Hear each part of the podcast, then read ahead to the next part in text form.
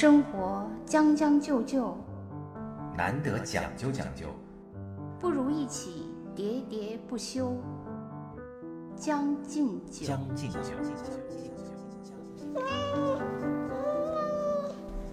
大家好，欢迎收听《将进酒》，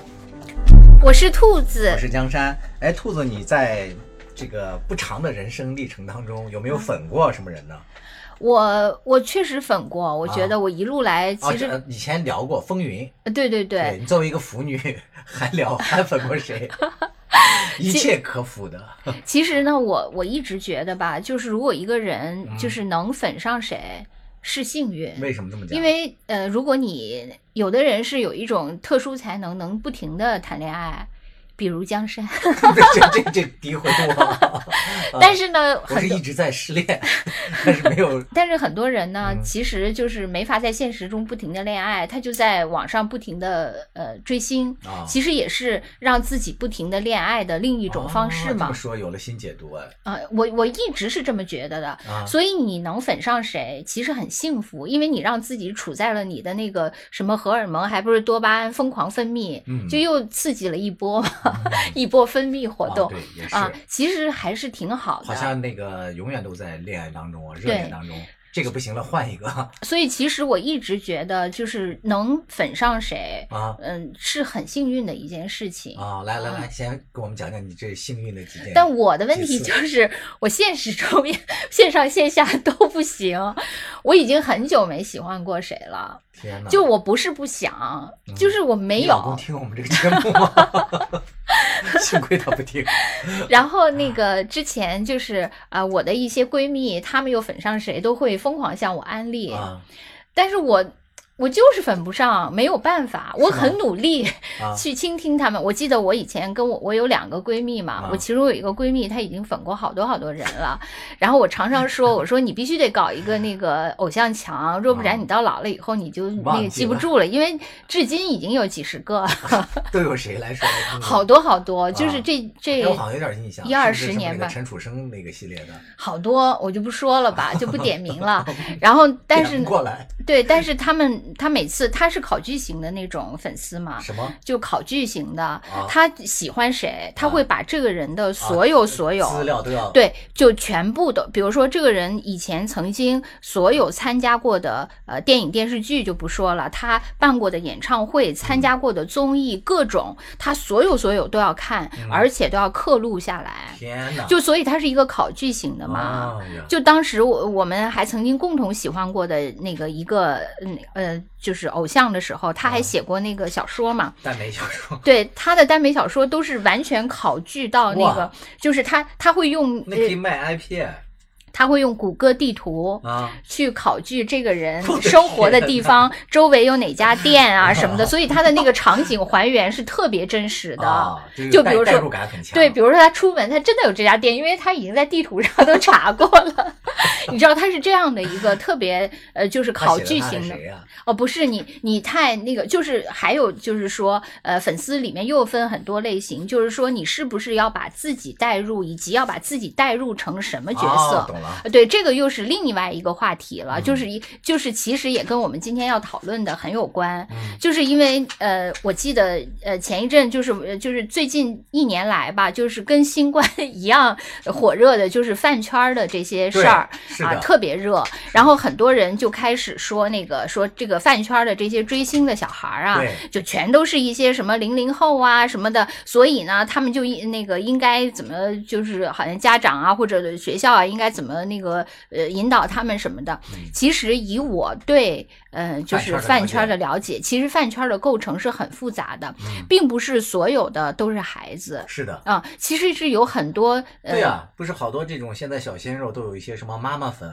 是吧？对对很多长辈粉儿啊、对对，很多妈妈粉、阿姨嗯粉，呃，后来我就去研究了一下这个妈妈粉和阿姨粉的这个心态，嗯我觉得其实这里面真的很复杂嗯啊、就是首先那个确确实实有一些真实的阿姨粉和妈妈粉，嗯就比如说，呃，那个前一阵儿有一条新闻，就是有一个黄女士，她可能已经六十多岁了嘛？对她喜欢这个网上看是个贾靳东，对，就关于那个事情，其实是这个事情是说他那个坚信那个他一直在和靳东对对对网恋，对对，是吧？其实是被人骗了我想他自己可能也知道，啊，我猜啊，但是沉迷其中，不愿意，对不不愿意意梦醒。是，呃，因为我觉得他好像就是为什么特别具有新闻性，是因为他呃和好像跟那个靳东的反差特别大，他比嗯靳东大很多岁，他又是一个一无所有的老太太他，说靳东要给他买房子，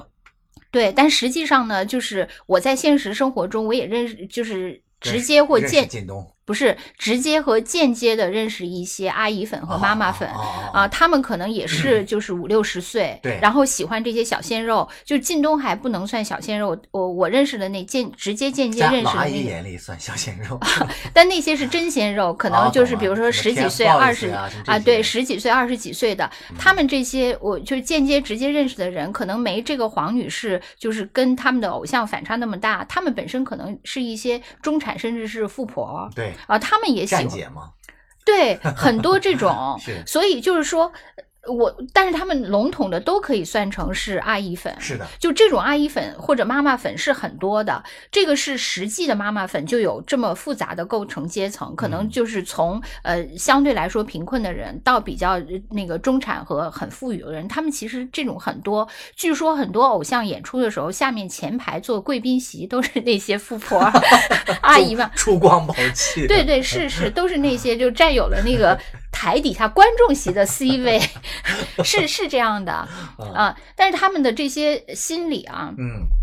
我我看过，我想你可能也看过这篇文章，因为当时这篇文章分析的就是还挺流传，可能也是个百万加的那么一篇文章吧。他就说，呃，这个女性的角色。在人生中其实是逐步递减的，就是他说女性就是比如说是呃、哦，女儿、妈妈和婆婆这呃这三个角色嘛，嗯，就是你的那个人生价值最高的就在女儿儿，然后之后你的人生价值就不停的，就或者说你的地位不停的递减。对，我我看到这篇文章，其实我还是有点启发的，因为嗯我我是那个一直没要小孩对嘛，我当时其实后来我就想，我到底为什么？啊，就一方面是嫌麻烦，另一嗯方面我就是不愿意我的阶层跌落。就是不就是愿意丧失自我价值对，我不想由女儿啊。变成妈妈，由妈妈进而变成婆婆。我我真的是我我自我反省对，确实是有这个，我就是不愿意让自己的这个地位不停的跌落嘛啊，。我觉得你这段的心路剖析还挺诚恳的，呃，是我确实是这么想的。嗯，呃，这个是呃，就是说现实中这些人，他因为他自己的那个呃角色不停的跌落，即使是富婆，他嗯到、呃，或者是你只是一个呃穷困的老妪，其实他都面临着这个整个角色不停的跌落的这个过程。是的，啊哎，我觉得你这样讲的这一段特别符合我们的整个节目定位的这个 logo slogan。就是生活到底是要将将就就，还是要讲究讲究呢？将将就就那就随波逐流，想都不想，一路跌下去，跌到最后自己也一文不值了，是吧？对，但是我们要讲究起来，哼，老娘就不生，老娘就是最值钱的。不是，所以他们那他们分析那些呢，就是比如说像黄女士，嗯她可能就是生活中的这个角色或地位不停的跌落，因此她就要追求那个她自己，没错，对对，作为一种补偿嘛。段那个视频采访嘛，就是别人问她说：“你难道不觉得自己被骗或怎么样吗？”嗯嗯，就是她的那段采访，就是没有直白的说，但是你能感受到，比如她身边她丈夫呀或者其他人啊，对他其实还挺漠视的，嗯嗯，对对，就是确实。他是一个那个自我存在感不是很强的这么一个，或者说，，或者说，你即使可能嗯没有得的，因为我也看有一些说啊，这就是她丈夫什么还不错，什么她儿子也去找她，但不管怎么样，就是人心里的这种，就是你随着你生命凋零的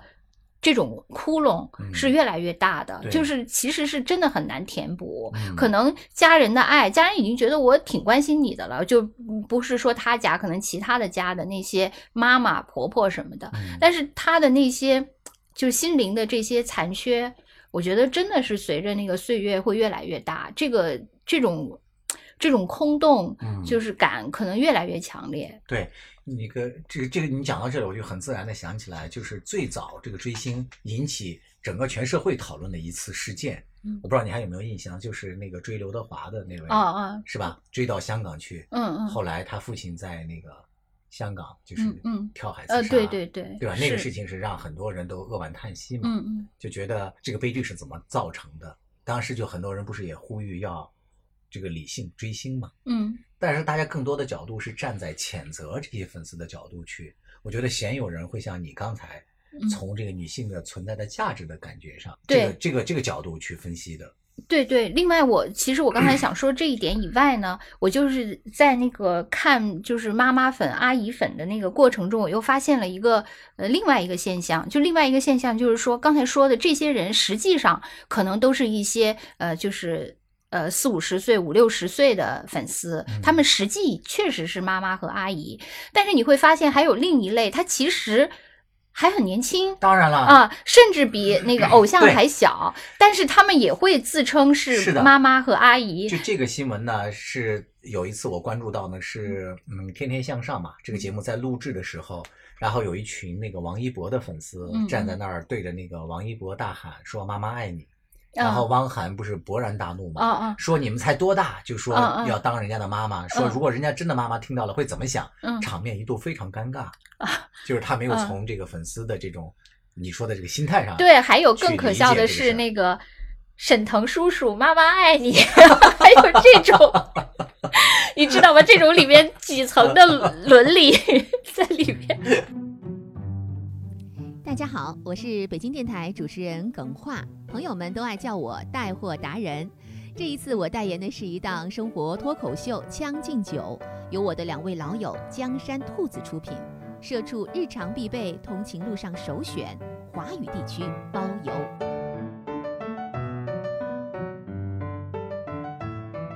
呃就是所以呢，我觉得呢，这个可能就是一种女性的心理，嗯这种心理我觉得是很复杂的。嗯，就是因为女性她对谁最好，可能是对自己的孩子。嗯那她把这个偶像都成为自己的孩子，实际上并不是说想去怎么羞辱你，或者说挑逗你，其实只是说我想表达一下我对你的喜爱都到了什么程度。对，就是我，我觉得这里面是有几层，你说的是嗯很重要的一层，就是说母性是女性天生携带的嘛。对就我这个人，因为没母性，没什么母性，雄所性以就是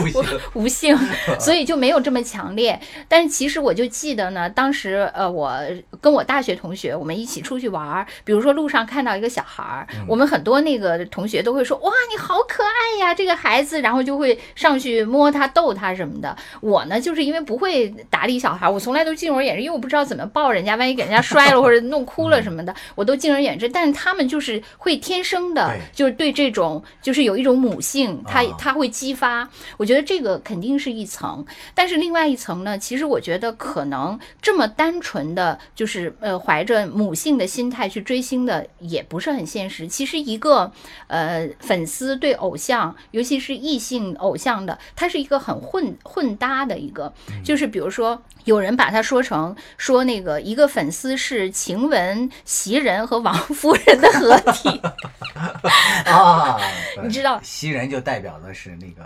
顺从服侍嘛，啊，对是吧？对对，那袭人代那个晴雯代表的就是呃女友傲娇什么的啊傲娇，对对有点小情绪，对对，他王夫人就是母爱嘛，，对她就是各种，还有管教，对，他就各各种嘛，嗯。就是比如说那个他，就妈妈粉这边就是也是，还有什么我我看到有好多那些妈妈都是什么什么妈妈那个那个我养的这个猪终于会拱白菜了，什么就是这类的对对啊什么是之之类的。就是代表他的这个偶像，对对对还有什么督促他写作业，什么什么啊考、是。说那个什么他考上大学比他自己考上大学还高兴啥啥啥的这一类的，就是可能这个呃这个 idol 身上的这种呃怎么说，就是可爱的成分确实激发了他的那个母性嘛。嗯但另外一方面就是呃，我觉得他不是这么单纯的感情，就他还有的就是比如说呃女友粉。就是他其实也还是把她当成女友，呃，就是希望是他的女友。虽然他自己知道不现实，少数的那个人，就像那个杨丽娟那样，可能他真的想跟刘德华怎样，但是大多数的人就是幻想自己是女友粉，对。然后还有就是叫事业粉嘛，就是说希望他那个蒸蒸日上，事业上必须那个就是力压 其他那些。他他其实是一个很混杂的感情在里边，并不是说他就是一个纯母爱或者是纯那个恋爱，就比较复杂，对，是很复杂。另外，我觉得就还有人指出这一点，就是很多人号称，就尽管它其实是一个复合体，但很多人确实特别爱说它是妈妈粉。就像沈腾叔叔妈妈爱你这样的，就是因为他可能还是跟那个女性的角色有关系吧，他其实就是一种遮蔽嘛，啊。就是说你好像直接去幻想跟他在这个社，就是在这个社会里好像不是那么对，呃被广为，但是如果你被我说我对他是说出口，对我对他是圣洁的母爱，对啊，这个就就好像比较好，哎可以暗度陈仓。对对对，它是一种那个遮蔽和包装嘛，啊，所以有的人去去很愿意就是袒露自己是妈妈粉的身份，反而不愿意。当然，有的人就无所谓，我是一个小姑娘，我就要说我自己是女友粉这样的，所以它是一个很复杂的这么一个综合体在里边。啊，你这段剖析还真的是深入浅出的看清楚了现在这些粉丝的几种众生相吧。对对对，是不是是是，我觉得这些年就是追星还是有一些变化吧。嗯，就比如说，嗯、现在追星是特别愿意为偶像花钱，当然了，特别愿意我其实经打头啊什么的，还有什么粉丝搬家呀，对对对都都是他们花钱。其实我你你不是跟我说 你也花过钱吗？我就想问一下，你们是什么心理啊？哎呀，你说的我这个，哎，我突然想起来，为什么没有爸爸分儿啊？我从来有有有吧？有吧？应该有吧？哎，你看那些什么数字的那些少女组合，什么一八七七，什么一八三三的，还是叫什么的那个少女组八三幺幺还是什么的？哪有这种吗？我只知道什么 S N H 什么四十七啊，对，反正就是反正就是40几的这一类各种数吧啊，就各种数字组合的那些，他们难道没有爸爸粉吗？我呃，我觉得那些人没有叫什么“爸爸爱你”什么这些，都是想当男友，是吗没有？想当爸爸。可能我觉得这个可能也有这种吧，就是说，如果我宣称我是爸爸粉，啊，就没有宣称是妈妈粉那么圣洁，啊就爸爸粉就显得很猥琐。对，禽兽是吧，对禽兽对对继父。对，所以就是还是就是，即使是在这种。呃，怎么说嗯那个饭圈儿的这些角色设定里，其实也有好多这些社会文化伦理的这种各种投射在里面嘛。是的，嗯，我是那个唯一的一次投票，不是花钱啊，啊就唯一的一次投票是就看那个创造系，啊啊，就是它是一个那个叫那个养成类节目吧，就是在这个过程当中，就是也也不能说纯养成，它有这个培训的过程嗯，但更重要的是这种呃竞选吧，最后大家要竞争成多少个出道位嘛，因为嗯这里面面临着竞争啊，因为就涉及到审美问题，涉及到审美，人的审美是千变万化的。你当然希望你的这个审美选的这些人能够最终成团嘛，你可以嗯多看他一段时间，是吧？就从这个角度来讲，我就选定了那么几个嘛。然后在这个过程中，那个还得用那个腾讯的呃 VIP，才一天可以投几票，八票还是几票才能给他投。但是在这个过程当中呢，因为我没有 VIP，啊，我就偷偷用我外甥的 VIP 投。后来我发现，每天早上一起来票就没了，因为我外甥也在看这个节目，凌晨一过他就率先投了，因而且为我们两个站队发不现他。舅舅的那个总偷用我们，是舅舅先舅下手舅粉儿和外甥粉儿。小姨外甥爱你，我是那个外甥女儿，舅舅爱你。这是一种心粉，是这种心态。哎，对你说的确实是对的，因为我也呃讨论过这个问题。你买没？你除了投票以外，你买没买过周边或者给他那个什么各种呃代言什么的？还有那种，那那你可能还是浅对浅度消费者，还有很多深度消费。我就是最早不就是那个超女开始吗？对对对咱们那时候还在一起当同事，咱们身边多少什么玉米呀、什么那个各种那个奇怪的称呼的人，对，现在基本上就是呃一个人戴好几块手表，说为什么戴这么多表啊？这都是玉米代言的。就是这种其实是什么心态？我我原来也跟我的那些闺蜜讨论过，我说你嗯给他花那么多钱干嘛？他比你有钱多了，她啊他还在乎你这点钱。是，然后她就说不行啊，那别的那个偶像，人家那些粉丝全都买了，我们不能让我这个那个偶像没有失去代言啊，我必须得让他的冲帮他冲销量打榜啊啊，什么的。我说那嗨，我说嗯这有什么意义呢？那个他，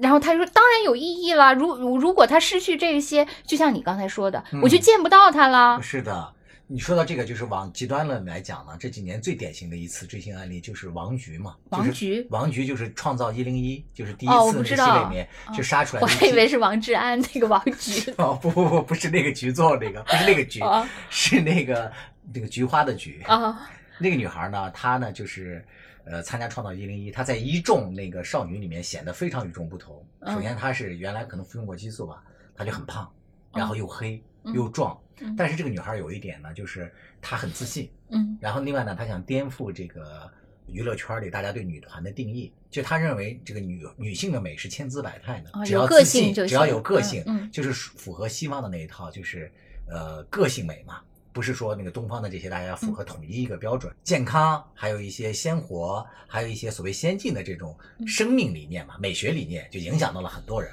所以大家当时就很多人一窝蜂的要为那个王菊投票嘛，就是什么还形成了好多那个文化，我都记不清了当时的口号叫什么你不投我不投，王菊何时能出道什么就类似于 类似于这种嘛，嗯还有一些什么举言举语的这些，嗯然后啊，那个王，但是说实话，王菊的那个在一众女团里太那个另类了。比如说那些嗯纤细的那个、那个那个长腿里面，赫然出来一个 大粗腿，就是因为他的这个文化还是少数派嘛，说是因为他的主流还是你们这些人喜欢的这些什么锥子脸之类啊的，对是吧？然后一个是他，另外一个就是杨超越嘛，啊，对对对吧？因为当时嗯杨超越大家那个为杨超越而杨王超越后来就算出圈了嘛，就嗯不只是在选秀。哎，为什么就是他能，就是杨超越可以出，这个王菊就出不了呢？就王菊太另类了。呃，太另类了，而且那个嗯杨超越首先是在那个大众的审美里的稍微有一些另类，就在首先那个杨超越的呃这就个就你不能超越太多，你 得就微微超越。是嗯那个就相当于那个王菊那个就已经离经叛道了，而那个杨超越她外形很甜美，嗯她的人设很成功，就她的经纪公司给她定的，她是代表着一个农村的一个女孩儿，啊，村花，嗯然后没有经过任何训练，她是在业务能力上不如其他人，但是她的美貌、天真，还有她的所谓的真性情嘛，这个是打动了很多人的。嗯。大家就觉得哦，那我们这个来自这个偏远地区的弱势群体，就是很多人把自己在城市里打拼受到的一些委屈和不公，一些这种心理都投射到杨超越身上了，所以大家特别希望她就作为我们的农村的女儿，或者说这些弱势群体的女儿啊，就像那种嘛，就是那种女主，就是层层升级打怪的那些女主，但后来事实也证爽文，她就是一个对啊你，看后来事实也证综艺爽文。她这个这帮的这个用户嗯。市场是很庞大的嘛，所以杨超越到他们那批女性里面，其实都第一批选秀嘛，都很优秀。你看到现在发展最好的，就广告代言和各方面都是最多的，就是杨。各位好，我是中央广播电视总台主持人沈听。面对快节奏、高强度的工作生活，是要放松心态、将就应付，还是努力讲究、全力以赴？每个人都会做出自己不同的选择。就好像法国作家加缪所说的那样：“Life is a sum of choices。”人生就是由无数个选择组成的。到底是选择将就还是讲究？欢迎收听江山和兔子为大家带来的生活脱口秀节目《将进酒》，每周一、周四准时更新。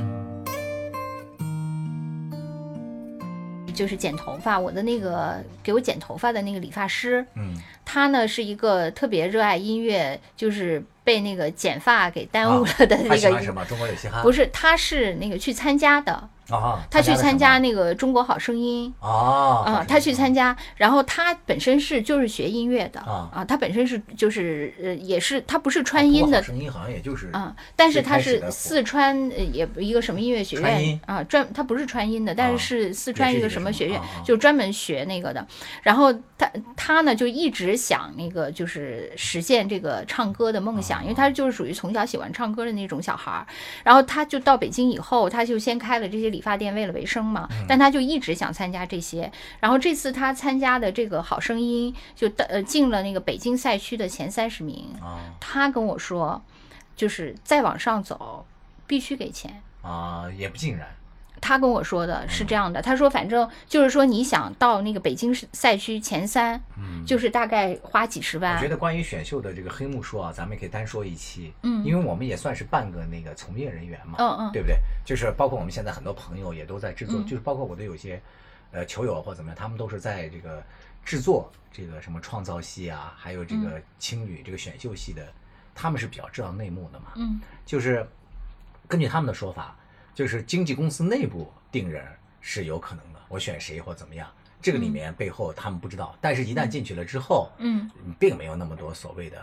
哦。这个难道我那这么说，那个发型师是为他自己落榜对？，我觉得很多人是为自己的那个落 哦。榜在找一个理由，就让自己能够接受这么一个事实嘛。嗯你想足够优秀的人，我觉得你导演组人家谁也不傻，是吧？他足够优秀，我为什么还要再收人家钱呢？当然，这个节目火了，嗯我们不是赚的更多嘛？不不过收你那点钱能不过确实是，我觉得还是第一季是最好啊，的。这这倒是，我觉得这个主要的原因是在于，就相当于打鱼嘛。嗯，这个嗯鱼养了那么多年没人打了，我突然一网，肯定打上来的大鱼对多呀对。但是我第二年再打，第三年再打，那因为而且那个就是还有是第一季的时候，由于它不知道火不火，因此那些什么资本啊，就包括你说的那些公司的介啊入是比较少的。是的，啊，就是或者说我可以输送点人，但是最后怎么样我就不控制了对。可是呢，当这专注于比赛对本身的。当这个比赛的 IP 一旦火了以后，那嗯各种势力都进来了，是的所以这个就没有第二季、第三季就没有第一季那么纯粹的呃自这个然竞争了咱们改天。可以单单说说选秀节目啊哦这个我都不了解就是靠你说了。对，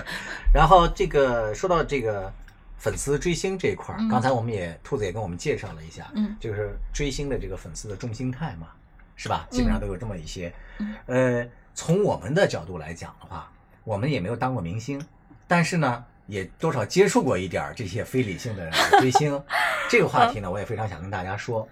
就是当然这个。被骗了的这个，刚才我们这个节目的嗯由头啊，就是说有一个老阿姨认为靳东要给她买房，就是失去了理智嘛，就不够理智，这个是一个角度。但是站在明星的角度呢，其实被这些粉丝去追，其实也有他们的感受，对吧？这两天我给嗯兔子发过一个，我看了一个新闻，就是吴青峰 告那个大家的一个信，我可以简单的跟大家说一下啊，就是那个苏打绿，现在也不能叫那个苏打绿了，是吧？因为那个打官司输了嘛，现在叫什么？那个于丁，那个字念啥我又忘了，那个于丁系还是什么？应该不念系吧？忘了叫什么了。回头我查一下、啊。我都不知道他们改名这件事儿。对，然后他那个在微博上就是发了一个公告，跟大家说，就是有很多人就老是给他发私信嘛，他就那个不堪其扰，然后最后终于那个公开发了一个消息，他说。那个我消息不怎么去看，然后有时候让小编看一下，但是呢总是会看到好多让人不舒服的消息。他说我这次公开的跟大家说一下，他说这些消息大家就不要跟我发了。第一，过过分私密的内容，甚至色情裸露，我想 不适宜跟我分享。你看你们家葫芦葫芦都发出了警告。然后第二就是过分亲昵的称呼，比如说叫老公等等，就是不够这些措辞 不是很有礼貌。你看他们还不愿意被叫老公，可能不一样吧，啊就是这里面我觉得就是涉及到不同的偶像，可能有不同的选择。是吧？嗯，还有第三点我特别有共鸣，就是说过分幻想的情节，就是经常把我当做另外一半儿，不断的说我知道你写什么什么是写给我的，说什么是为了讨我欢心，我知道你今天特地的等我。他说这样幻想式的内容当做事实来陈述也非常不合适。关于他说的第三点，本人也有话说。啊，也有这这样的人吗？我在嗯大概十年前吧嗯，做那个网络电台的时候，嗯啊，当时嗯跟另外一位搭档吧，我们也嗯做了一档那个脱口秀节目，当时那节目一度还可以啊，就引嗯。起了不少网友的喜爱，但是其中也不乏有一些网友以女性网友为多嘛，就是出现了刚才吴杰木说的这个第三种情况，就有人认为你说的今天的某一句话就是为他说的，嗯。比如说，呃，我有一个特别好的一个同学，当时要离开北京去香港工作了。嗯。然后呢，我就在节目里头，因为他也听我们节目，我就说那个今天是我最好的朋友，呃，要离开这个我们身边的一个日子，然后我说想把一首我们共同喜欢的歌送给你，就是希望你怎么怎么样。然后当时那歌我记得好像叫《一生》，哎，不是《一生中最爱》，因为那个我们在学校经常唱。嗯然后刚下节目，然后那个人就给我发说：“江山，你今天为我点的那首歌我收到了，放心，我不会离开你。就”就这种非常多，嗯就是呃这些也没什么。然后后来就多到就是他会到门口去堵你，啊，就是他一定要见到你，就说要一块儿去吃饭嗯或怎么样。嗯你想想这种人，你肯定不愿意见呀。嗯你首先是你对他没有那种那个想法，我就就是在那个私信里公开跟他讲了，我就说对不起，我说让你误解了，我非常不好意思，但是我这个说的不是你，嗯，他就会跟你讲说，哎呀，你还不好意思承认。有时候他甚至就是用一些，他说看你这个那个小样，看你这点什么，说男人不应该更主动吗？他说没关系，我就喜欢羞涩的男人。反正不管怎么样，管怎么样，你正好都落入到他那象限里。不论怎么说，你都会落入他的象限。就是还好，就是因为我就做了短短的。那个就几年节目嘛，然后就迅速摆脱了。他像我其他的一些 同事，我原来在节目里也讲过嘛，他现在还在那个中央台在做节目。他下节目之后，真的是要戴着口罩，戴着那个什么要逃走。我不跟你讲过吗？什么草丛里、树后、地铁口都有人在等着他。端着热腾腾的鸡汤，是真的鸡汤哦，一锅鸡汤 在等他喝的这种。哎，你知道吗？就是咱们俩曾经共同工作过的那个媒体，就有一阵儿门口有一个 啊安营扎寨的，就是那个在北还上过北京的好多那个周报嘛，他就是喜欢咱们的那个一个传统频率的一个主持人。啊，对对，就在那安营扎寨了好久。对，那个。主持人就是带着行李被褥，带了一个帐篷。不是主持人带着行，哦，不是那个主持人的粉丝 啊，带着那个帐篷，嗯，对，带着是行李，就住在我们那个门口，住了一个多月吧。然后那个。